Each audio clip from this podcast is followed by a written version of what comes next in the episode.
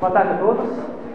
Meu nome é Frederic Van Amstel, é, mais conhecido pelo blog Os Habilidores, que eu.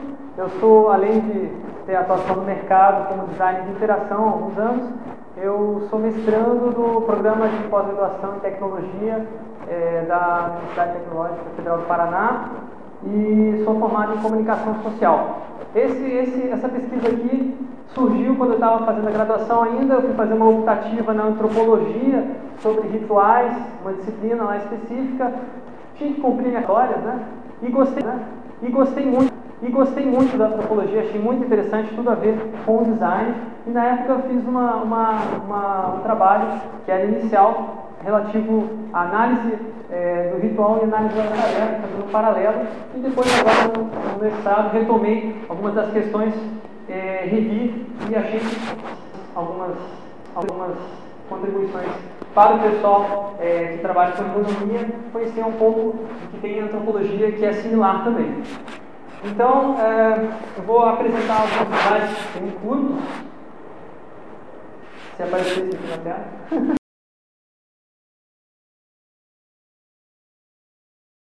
É uma imagem que mostra a base do, da relação do designer com o usuário. Então, o designer ele está de fora do contexto da situação onde o usuário vai estar tá utilizando o sistema.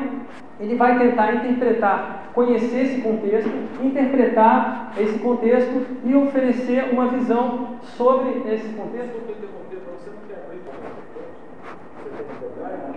Deixa eu ver outras imagens. É só assinar ali, tudo bem, não tem problema. Basicamente é o seguinte, você tem um contexto, o designer é um emissor de mensagens, essas mensagens vão entrar num contexto e vão ser interpretadas dentro de um contexto. O usuário está dentro do contexto, o designer está fora. O designer ele interpreta como funciona o sistema para o usuário é, entender como funciona o sistema, mas ele fica fora do contexto. Aí é uma visão de quem está de fora. Isso, esse é o esquema da engenharia semiótica é, pela, é, proposto aí pela professora Clarice Siqueira de Souza, que é da área de informática, mas propondo uma, uma, abordagem um pouco diferente com base na antropologia. Então, de onde surgiu isso? É, as pesquisas de Evans Pritchard me chamaram muita atenção, ele é um antropólogo é, bem tarimbado, trabalhou na década aí dos anos, começo do século XX, é, né? Então ele trabalhou com um povo na, na África chamado Azande, onde ele, ele ficou seis meses convivendo com esse povo, é, participando de todos os rituais que eles tinham no seu dia a dia, é, convivendo, comendo da mesma comida, é, participando de todas as situações, tentando assim na cultura, né, e ver, né, e ver como essa cultura é, se, se reproduzia e se atualizava dentro dela mesma. Então tinha uma questão é, bem específica do povo Azande que eles, para decidir as questões cruciais da vida deles, o que eles faziam? Eles é, faziam um oráculo de veneno. Consiste no seguinte: você pega um frango, aí você dá um veneno para esse frango, um veneno específico que é extraído de forma ritual, e você vê o que, que o frango faz. O frango. A forma como ele gira, como ele dança, como ele samba, como ele cai no chão, tem um significado específico e vai te dar uma, uma, uma resposta sobre uma pergunta que você faz antes. Então, a forma, existe toda uma. Toda, é, o pessoal está rindo, né? Que é uma coisa muito diferente da nossa cultura, né? Mas ele, ele faz a seguinte comparação. Vamos pensar, é, tentar explicar para um azante, né? como a gente decide o que a gente vai fazer no dia e a gente abre o jornal, né, e olha o horóscopo, né? Qual, quanto sentido tem o horóscopo é, para o Azande? É a mesma coisa que o oráculo de veneno tem para a gente, né? Então é uma coisa tão estranha, tão do outro mundo, quanto o que nos, nos é o que eles fazem. Então ele fala que é, essa, a nossa racionalidade deles é tão, ela é tão é, racional, a, a, forma como eles decidem, quanto a forma como a gente decide as coisas. Então eu proponho, com base nessa visão de você entrar numa cultura e observar ela de dentro e não de fora, né, você participar das atividades, que o design penetre nesse contexto, que ele entre no contexto onde vai estar sendo utilizado o artefato e é, conviva com as pessoas que estão usando esse artefato e participe das interações do dia a dia dessas pessoas para entender melhor é, o que está acontecendo. Para isso, existem uma, uma, uma, duas metodologias que eu vou tentar aproximar. A metodologia de análise da tarefa, que é bastante conhecida na, é, do pessoal da ergonomia, muito utilizada no, na interação humano-computador, no design de interação, que basicamente trata do, da análise de, de sequências né, de ações orientadas para o mesmo objetivo. É, na análise da tarefa, portanto, você busca racionalizar procedimentos de que as pessoas estão executando em um determinado ambiente de trabalho ou outras situações. O foco da análise da tarefa é na ação, o que as pessoas fazem. Alguns autores dizem que é importante conversar com as pessoas também, outros falam que não, você deve apenas anotar o que as pessoas estão fazendo para não interromper o trabalho delas, para não, é, é, não, não prejudicar a pesquisa e tornar, de repente, é, é digamos assim, melar os seus dados. Né? Você interferir demais naquela situação e acaba conseguindo dados que não refletem a realidade. Inclusive, um dos autores bastante conhecido, Jacob Nielsen, tem um artigo que diz é, não escute o que os usuários dizem, né? só olhe o que eles, façam, que eles fazem. Já na, na, na, antropologia, a preocupação é outra. Né? Embora você tenha uma metodologia parecida, que é a análise do ritual, que trabalha com eventos sociais performáticos estruturados, o que, é isso? É um evento que tem uma ordem, tem uma estrutura e ele tem o objetivo de fazer alguma coisa, por exemplo, no caso de um rito de passagem, onde uma pessoa, um, uma pessoa passa de uma determinada fase da vida, então ela já acontece uma coisa diferente na vida dela, naquele momento do ritual. Então não é só uma, um monte de coisas que são ditas, são coisas que são feitas. E, e pra, a análise do ritual é usada na etnografia para explicitar os valores da cultura, porque as próprias pessoas já estão recortando quais são esses valores importantes e colocando ele no ritual de uma forma que mostre, chame atenção para esses valores da cultura. O foco da antropologia é normalmente na linguagem, porque como é que são utilizados os signos para representar essas questões no ritual. No entanto, existe uma preocupação mais recente na antropologia de juntar essa, o que tem as duas coisas, né? a linguagem e a ação, de aproximar elas e você não separasse.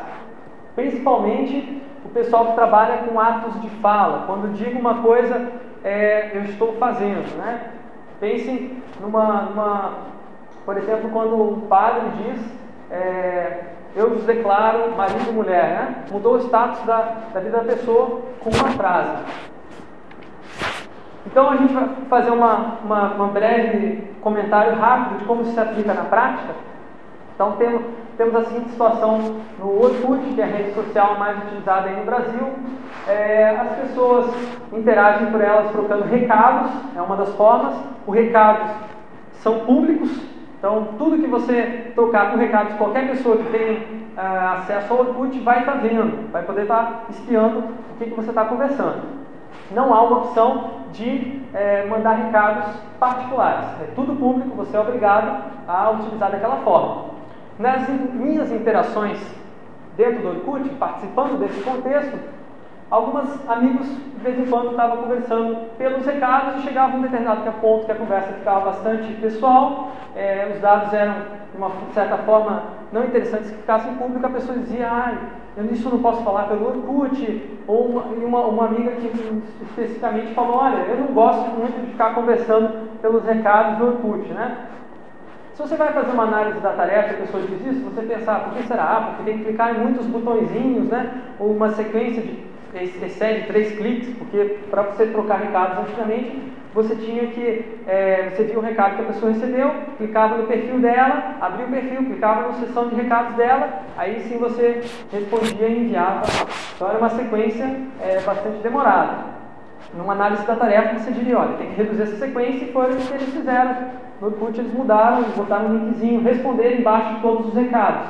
Então resolver a questão da tarefa, reduziu, ficou mais fácil, mas é, não trabalharam, não, não, questionaram uma coisa que está sendo bastante discutida entre os próprios usuários do Orkut, que é essa questão do recado ser obrigatoriamente é, público. Isso é uma preocupação que todos os usuários assim todos não digo, mas muitos usuários é, comentam. Isso eu digo por causa de uma outra pesquisa sobre o Orkut que não está referenciada aqui. É, então, a questão é que o ritual de troca de recados do Orkut ele está se tornando inadequado quando as pessoas se incomodam com a perda de controle que elas têm sobre a sua privacidade.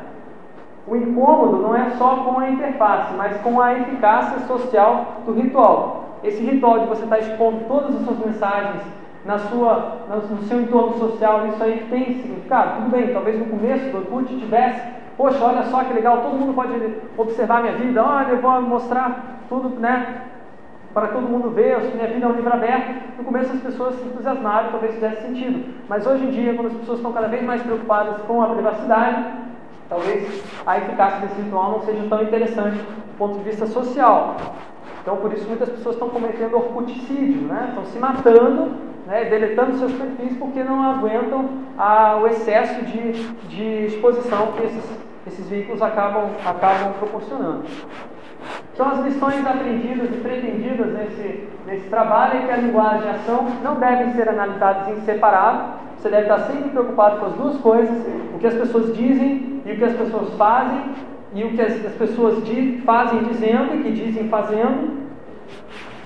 E para entender essa relação, somente penetrando nesse contexto e olhando de dentro, né, a imersão do contexto, quando ele, o designer mexe nesse contexto, mesmo que seja um contexto que ele já conhece, que ele já tem todas as. Já está familiarizado, ele já convive ali, ele deve estranhar as coisas que ele já conhece. Então, é, eu já sei como é que funciona o sistema de recado do Orkut, então já, tô, já tenho todo o conhecimento. Não, vamos estranhar isso, vamos ver se realmente as pessoas ah, veem diferente da, da forma como eu vejo.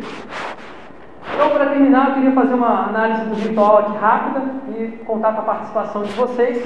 Então, prestem atenção. É, essa é uma análise do ritual tarefa, que é a proposta, né? Você analisa tanto a sequência de ações que a pessoa realiza usando o artefato, como também a eficácia social e a questão do significado do ritual. Então, a gente está vendo aqui se repetiu essa, essa, esse dia várias vezes esse mesmo ritual de fim de apresentação, né? Então, como é que, como é que, como é, que é a sequência? Na sequência, eu avançarei os slides tá? e direi uma palavra. E essa linguagem ação provocará aplausos se o ritual for eficaz. Vamos testar então? Obrigado.